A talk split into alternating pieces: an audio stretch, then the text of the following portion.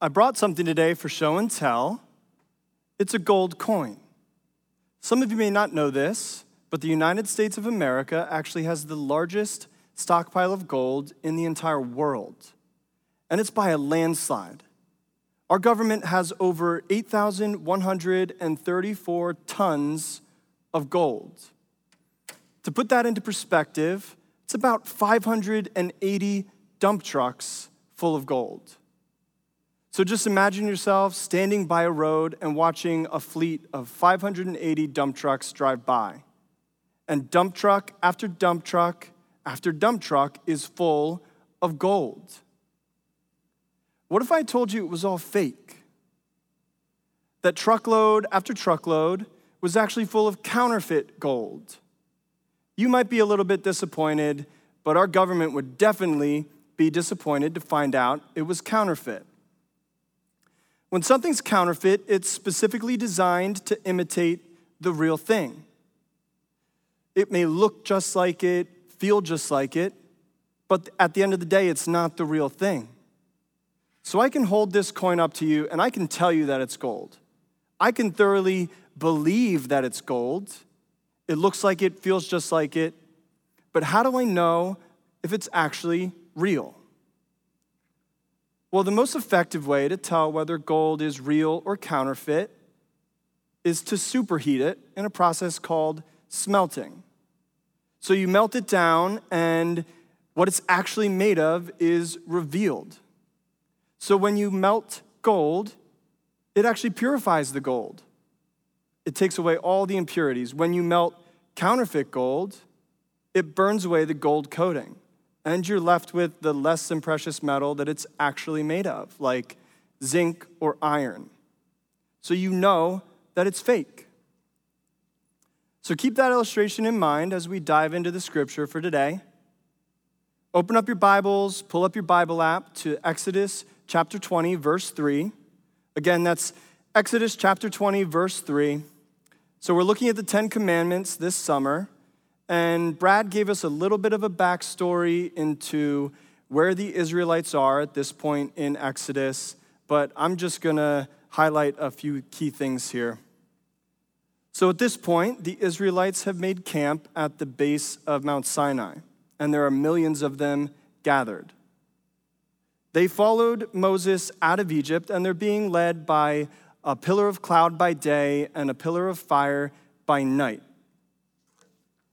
But before this, they were slaves for over 400 years.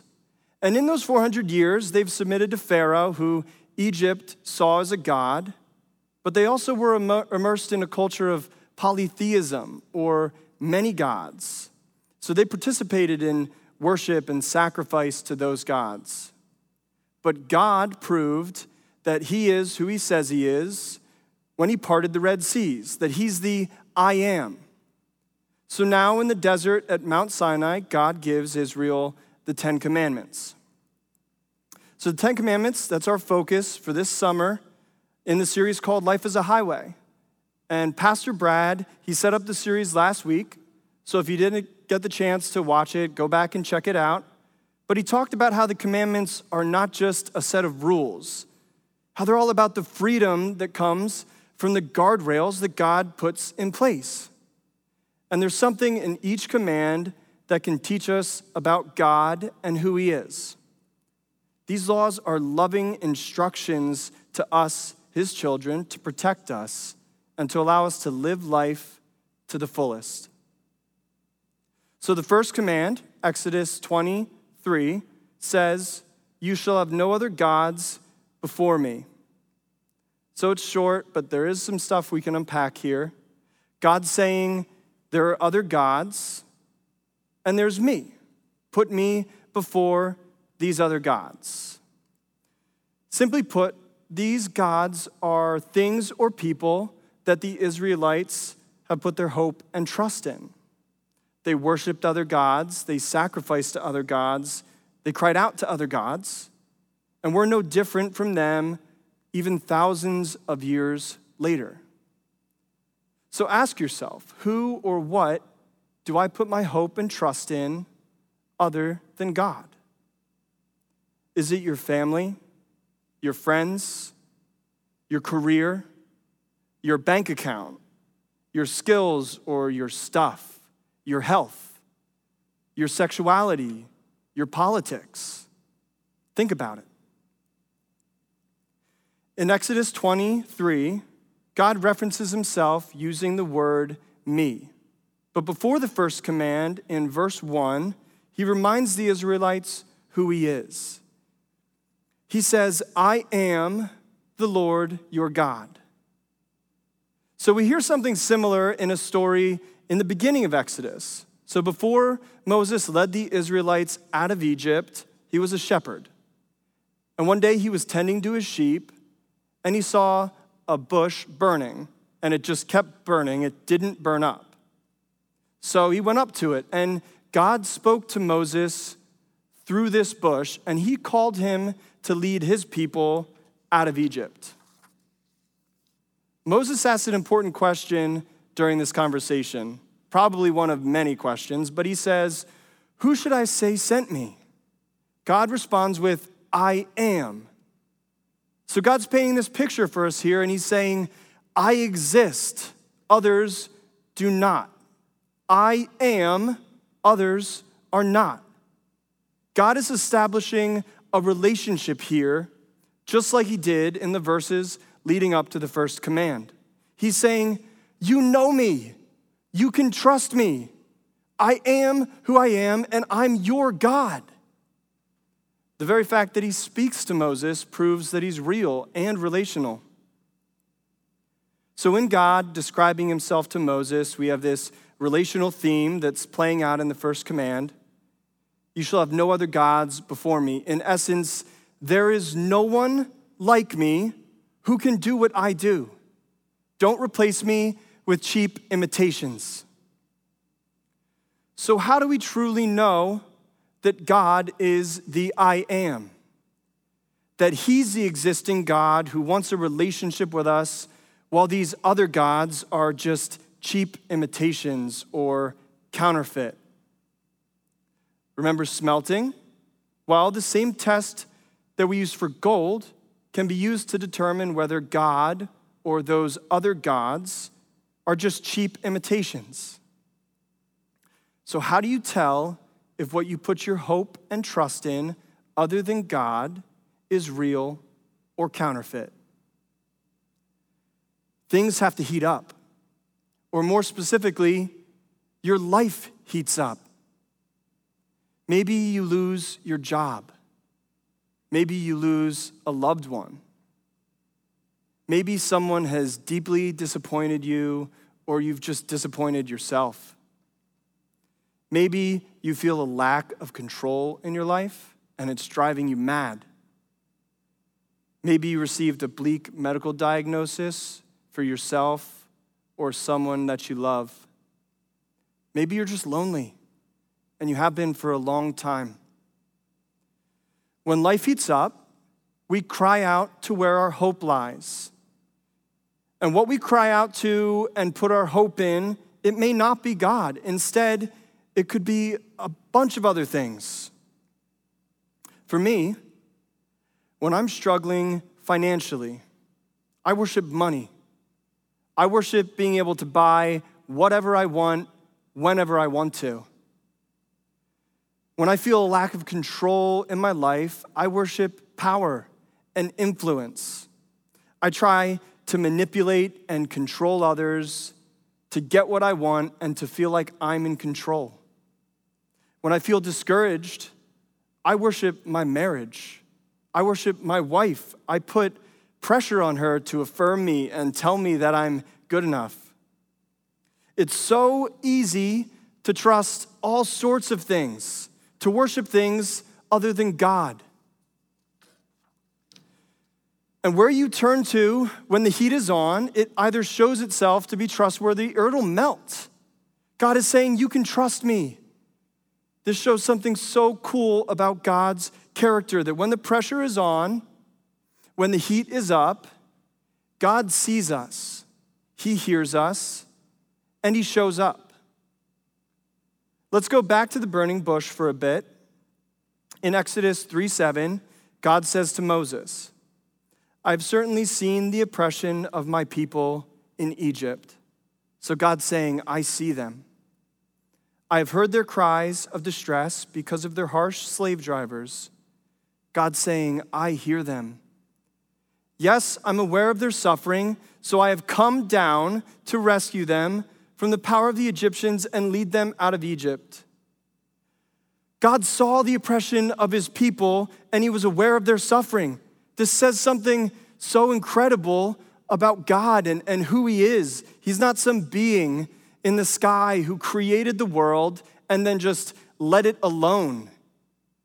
He's a loving father who watches his people and he actively sees them.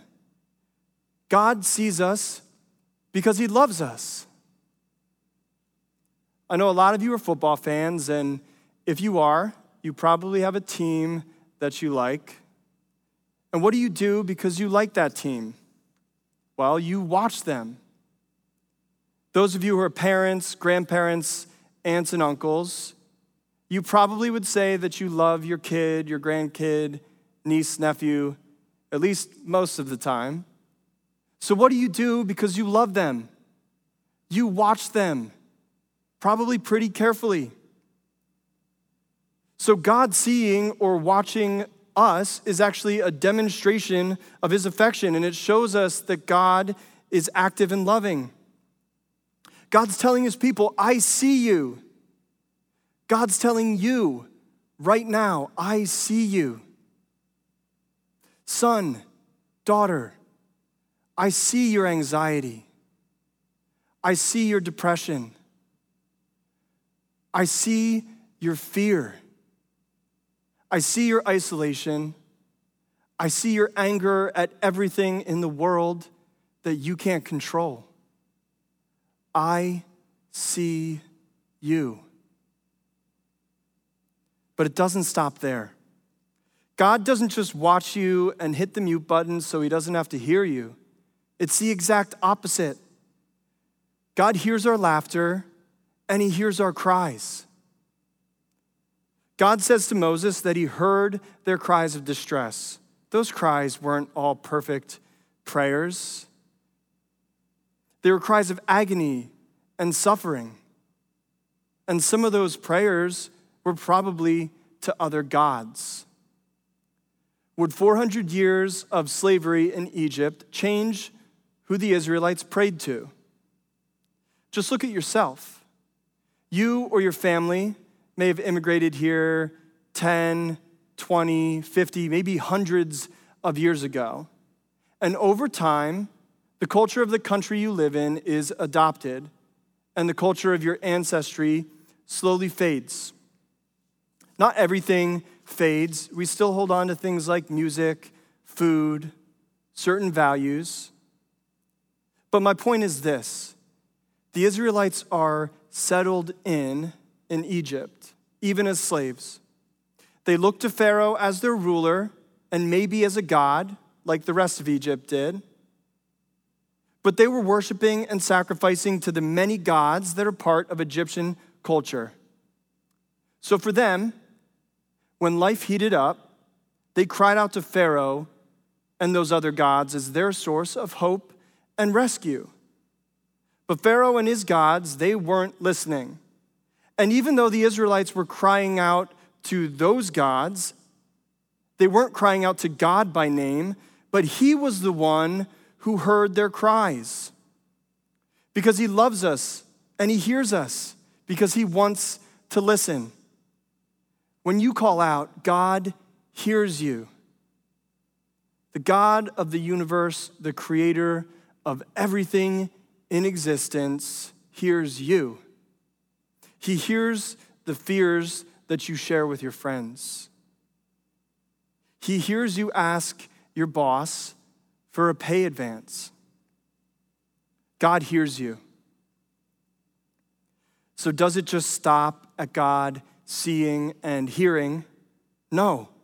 Listen to the type of relationship that God has with his people. He says, I've seen the oppression, I've heard their cries, and I have come down to rescue them.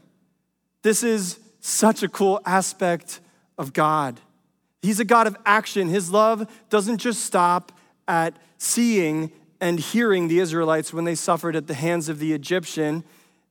It's in this action of coming down that we really see God's love for us. That He wants a relationship with you and with me. It's in God coming down and rescuing us that He makes Himself available to us. God shows up. My wife Shiloh and I got married in 2017. And about a year in, we started to realize the amount of work that it takes to have a healthy marriage with communication and connection. It seemed the harder we tried, the tougher things got. So, what did I do as a husband? I tried even harder.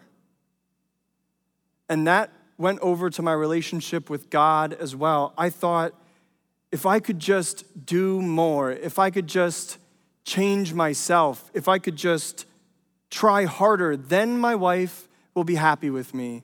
Then God will be happy with me. So, how'd that turn out? What was the result? I failed time and time again, and I felt lonely in my failure. And I cried out to God, I prayed, but it felt like my prayers were just bouncing off the ceiling. Nothing changed. I was making a Walmart run during a break from work after a particularly tough weekend. And as I walk out the exit doors, I see a familiar face. I just happened to run into my high school small group leader from youth group. And in that moment, God laid on my heart to invite him into my struggle, to be transparent with him. He's a father of three and a husband, and I just hoped he had been through what I was going through. So I asked him how he would feel about meeting up. His response God had laid it on his heart to use his story to come alongside and disciple other men. We met almost every week, and it was through those interactions that God began to change my heart and my mind. God showed up for me. I had put my hope and trust in marriage, in my job, in myself. I cried out to those gods, but God saw me. He heard me, and He showed up. I want you to think about something. How has God shown up for you? All throughout the Bible, God's actions stem from a desire to rescue us and have a relationship with us. So it starts with God showing up and it ends in relationship. And in between, God knows where we're coming from and He meets us where we're at. God meets us where we're at. I need to hear that, and I know some of you need to hear that too. God meets us where we're at because He's immensely gracious and patient with us. He knows and understands where we're coming from when He sees us and hears us and comes down to rescue us. And He wants to show us who He is. So we see this demonstrated again as God called the Egyptians or the Israelites out of Egypt. God knew that he needed to show himself in a tangible way to prove that he is the I am and that those other gods were not. So he did some amazing things that the Israelites witnessed. He sent 10 plagues to Egypt. He created a pillar of cloud and a pillar of fire. He parted the Red Seas. God did so many amazing things to prove who he was, to prove that he is the I am, the existing God. And he knew that was exactly what the Israelites needed. He does the same thing in the text of the first command when he says, You shall have no other gods before me. The Israelites were worshiping other gods, they were praying and crying out to other gods. When life got tough, that's where they turned, and God knew this. So God's just asking them to put him above those other gods, not expecting them to change overnight. He asks them to reorder and prioritize him. It isn't until years and years later that God speaks through Moses in Exodus 32, and he says this Look now, I myself am he. There is no other God but me. So, this shows the character of God in knowing who we are and where we're at. God is patient and kind as we discover who he is. You shall have no other gods before me. God saying, There's no one like me who can do what I do, and he's willing to prove that. He did prove it in the person of Jesus. God put on flesh and he came down from heaven to walk in our mess with us, to rescue us, because he saw us, he heard us, he sees you, he hears you. So when life heats up, Jesus shows up every time. There's nothing that he can't handle, and he wants to just be with you and bear your burdens. When I'm struggling financially, Jesus is right there with me. When I feel that lack of control in my life, Jesus is there with me and He's in control. When I'm discouraged, Jesus is right there with me and He is more than enough. I want to ask you this question Do your gods pass the test? When your life heats up and you cry out to your gods, do they see you? Do they hear you? Do they show up? Does your money know everything that you're going through and show up to rescue you? Does your job? Do your relationships? If you're not following the real God, the I am, those other gods will eventually let you down. They will ask more and more of you until you have nothing left. And over time, you'll have given so much to them that you'll be completely consumed by them. So when life happens, the heat is on, your gods will melt away. All the money in the world, popularity and fame, sex, your dream job, none of them will pass the test. They'll all melt under extreme heat. They're counterfeit gods. God wants to be there for you when those other things let you down. This is exactly why God is saying no other gods. He knows your life will heat up. He knows those other gods that you put your hope and trust in will melt. So it's for our safety that he tells us no other gods. It's for our sake that he creates these guardrails to drive within. Because when life heats up, and it will, your gods will melt away. Will they be there to rescue you? God does not melt away. God passes the test because he's not counterfeit.